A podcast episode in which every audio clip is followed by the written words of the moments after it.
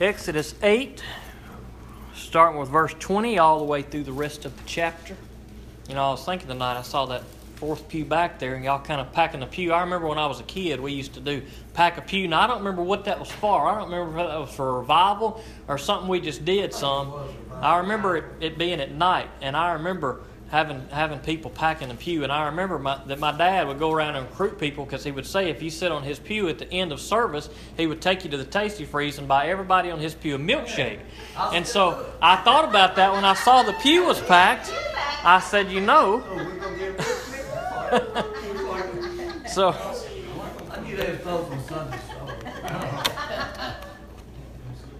Good times. That's good old memories. You know, it's good to have good memories like that from back in the day. We hadn't done that in a while. We may we may do it one day. You just never know.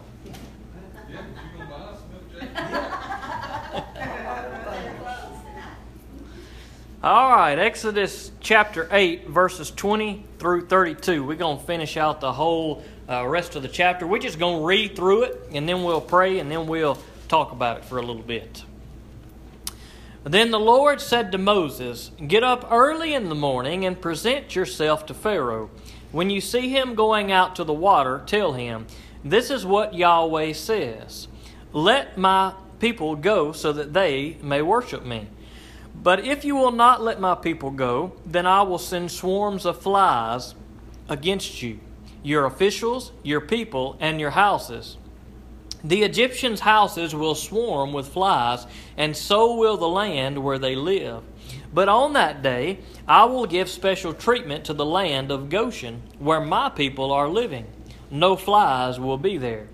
This way you will know that I am Yahweh, excuse me, that I, Yahweh, am in the land. I will make a distinction between my people and your people. This sign will take place tomorrow. And the Lord did this. Thick swarms of flies went into Pharaoh's palace and his officials' houses. Throughout Egypt, the land was ruined because of the swarms of flies. Then Pharaoh summoned Moses and Aaron and said, Go sacrifice to your God within the country.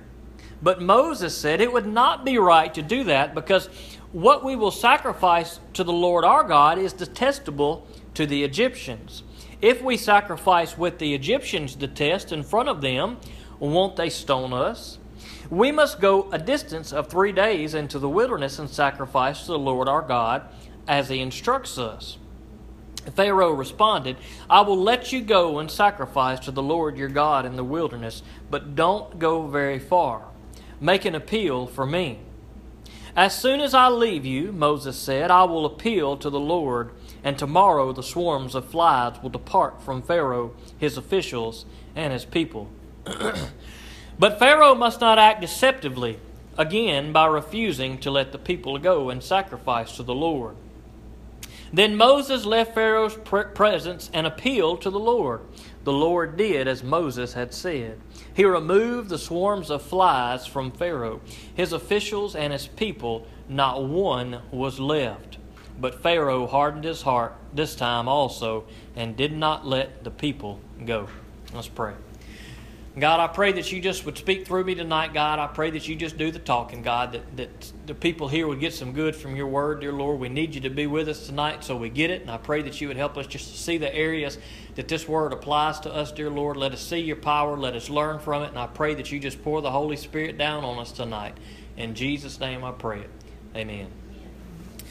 We are on the fourth plague now. We've seen some pretty gnarly stuff up to this point. We have seen uh, the Nile River turned into blood, the fish had died, and all the waters around, the text would say. We have seen frogs that have plagued the land. Last week we saw either gnats or lice or some type of small uh, little bug that had plagued the people, and Pharaoh had still refused to let the people go. And tonight things are continuing to get worse. Now, I was thinking about this. These these plagues kind of hit at a good time for us because guess what we got now? A whole bunch of love bugs. Now they're not nearly as bad as as what they have been in the past. Now for those people who may be listening online that are in different countries, uh, they don't know what a love bug is. Those are little black bugs and they they fly around. They're everywhere. But we get it. We know what they are because we have them all the time. And they stay for a month or so. And sometimes they are so bad. I remember one year in particular, uh, I was in about the sixth grade, and they were so bad that year, I didn't want to go out for recess. It was just horrible. It was just like this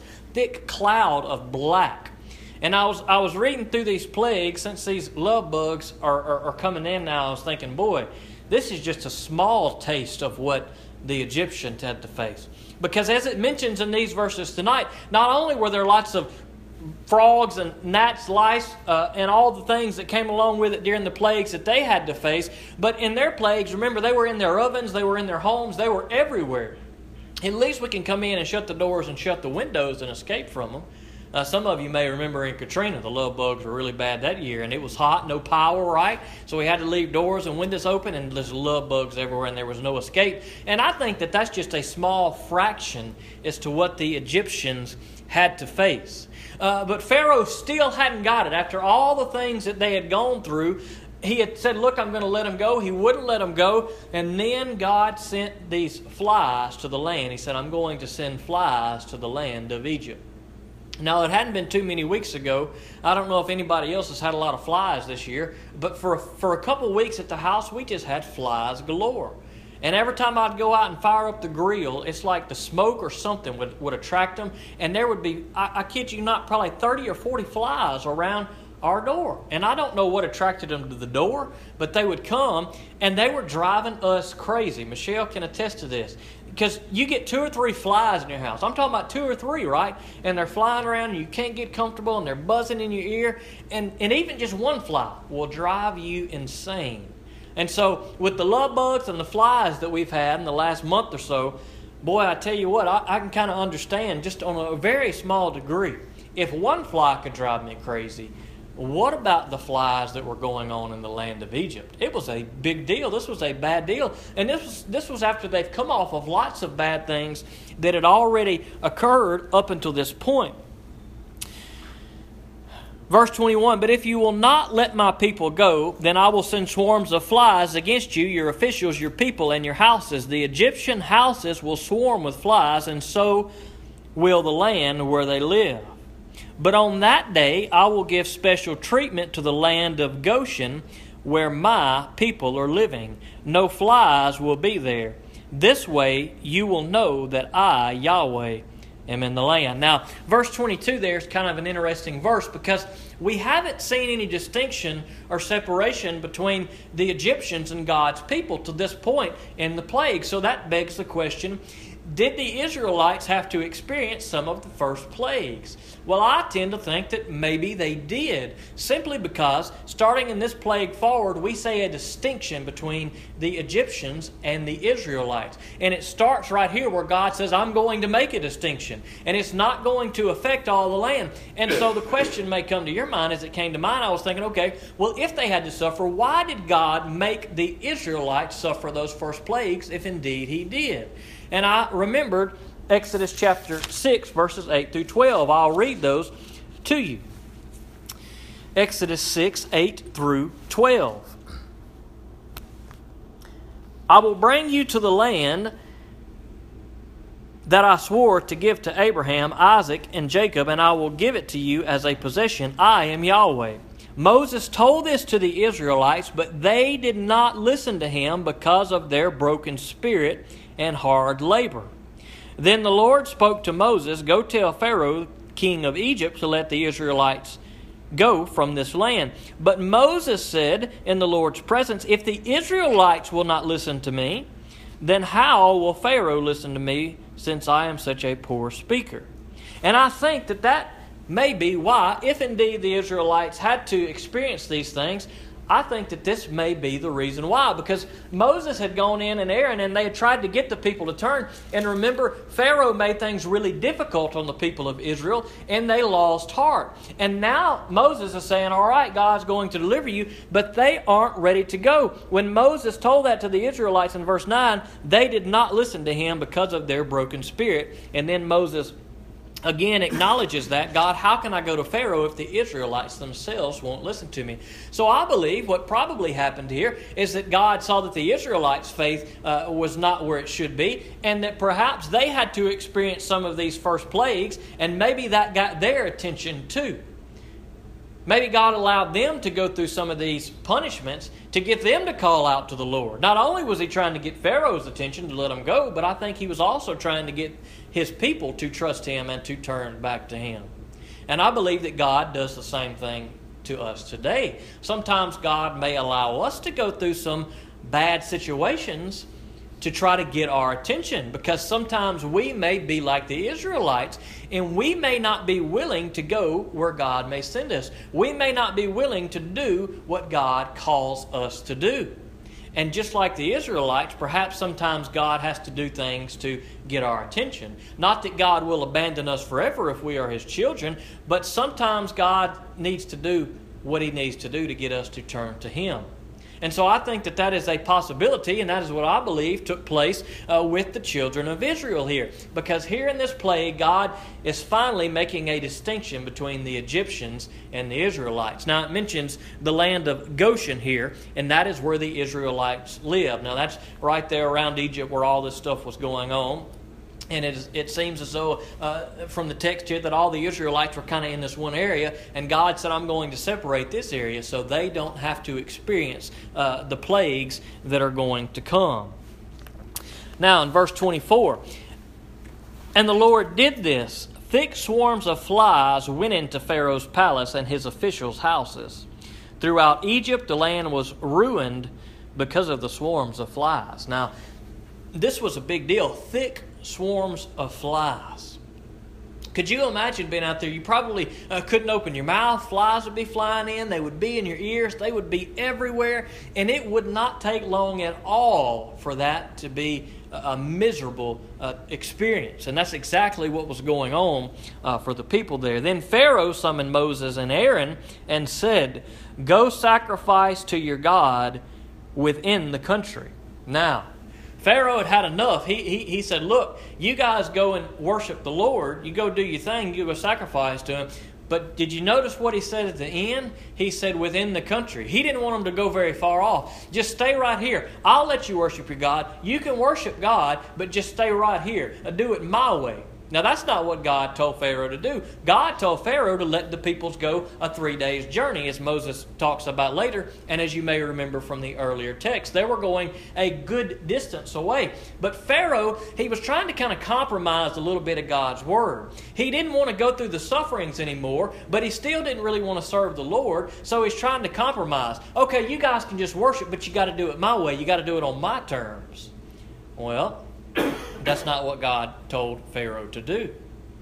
But are we ever guilty of those things? Are we ever are we ever punished by the Lord or feel like God may be putting something on us maybe to get our attention but but but, but we like living in our sin so much that we don't want to give it up but we just want to compromise. Well God don't make me suffer anymore but still let me let me serve you God and, and kind of do a little bit your way but also let me keep living in a little bit of sin too and try to compromise on what God has told us to do. And that's what Pharaoh was doing here and guess what? That's not a good way to go about things. But perhaps even as Christians, sometimes we do that. Perhaps some of you who may be on the fence and say, Look, I want to become a Christian, but boy, I still love these old sinful ways. So, God, can we just have a happy medium? Can I still live for the world uh, Monday through uh, Friday and then I, and Saturday, and then I'll come to your house on Sunday and, and it'll be good, right, God? Well, that's not what God wants us to do. He doesn't want us to compromise. And He didn't tell Pharaoh, okay, let the people worship there and they can still be slaves. No, God's desire was not to leave the people enslaved where they were, but to deliver them fully. And God's desire when He calls us to seek Him and put everything uh, behind us is for us to be freed, for us to be delivered from those things. Let's read a little further and see what Moses said in response to Pharaoh wanting to compromise there. Verse 26 But Moses said it would not be right to do that, because what we will sacrifice to the Lord our God is detestable to the Egyptians. If we sacrifice what the Egyptians detest, in front of them, won't they stone us? So, uh, obviously, the gods that the Egyptians worshiped, and the God, the only God who really exists, Yahweh, that the Israelites worshiped, obviously they didn't have the same uh, uh, uh, worship techniques. They had different sacrifices they would do, or different rituals they would do. And, and, and Moses says here, he says, Look, because what we will sacrifice to the Lord our God is detestable to the Egyptians. So he said, if the Egyptians see us worshiping in the way that God has called us to worship, they're going to stone us because it's going to be a blasphemy to them. And he says, we can't do that, Pharaoh. We can't stay here. We have to leave. We have to go. We must go a distance of three days into the wilderness and sacrifice to the Lord our God as he instructs us. Pharaoh responded, I will let you go and sacrifice to the Lord your God in the wilderness, but don't go very far. Make an appeal for me. All right, so now it seems like Pharaoh's getting it. But we've seen this before, right? We we know if most of us have probably read the story to the end. We understand what Pharaoh is doing. And in in the moment and all the flies that are everywhere, he says, All right, whatever it takes, if you need to go, then you go, but still stay close, but please just go and make an appeal for me. Make an appeal for me. Now, I don't know about you guys, but, but Pharaoh hadn't really made it easy on Moses and Aaron. He hadn't treated them very kindly throughout this process. He hadn't been treating the Israelites very kindly. And here, Pharaoh, who I would say is their enemy, is saying, Look, make an appeal to the Lord for me.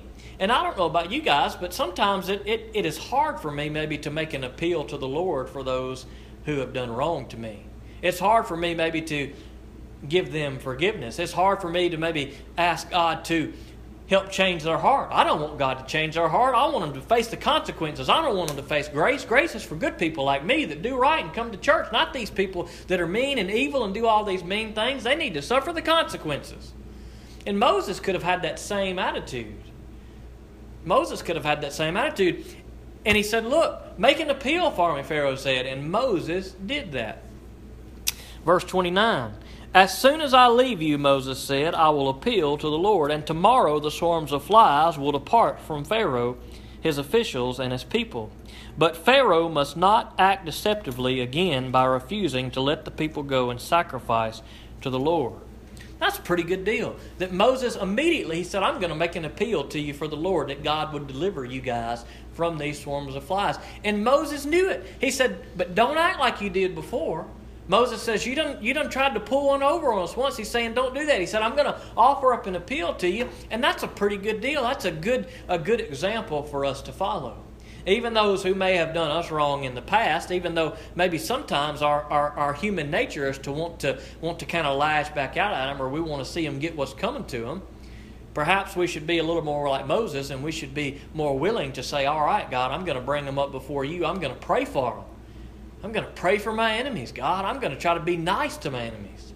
Well, that takes that takes a lot of a lot of faith, a lot of strength to do what Moses did here, and it takes a lot of faith and a lot of strength for us to do those things when our enemies are trying to get one over on us or take advantage of us. But Moses gives us a good example here. Jesus Christ gives us uh, the best example. Uh, but we see the right heart that Moses has in these verses. Verse 30 Then Moses left Pharaoh's presence and appealed to the Lord. The Lord did as Moses had said. He removed the swarms of flies from Pharaoh, his officials, and his people. Not one was left.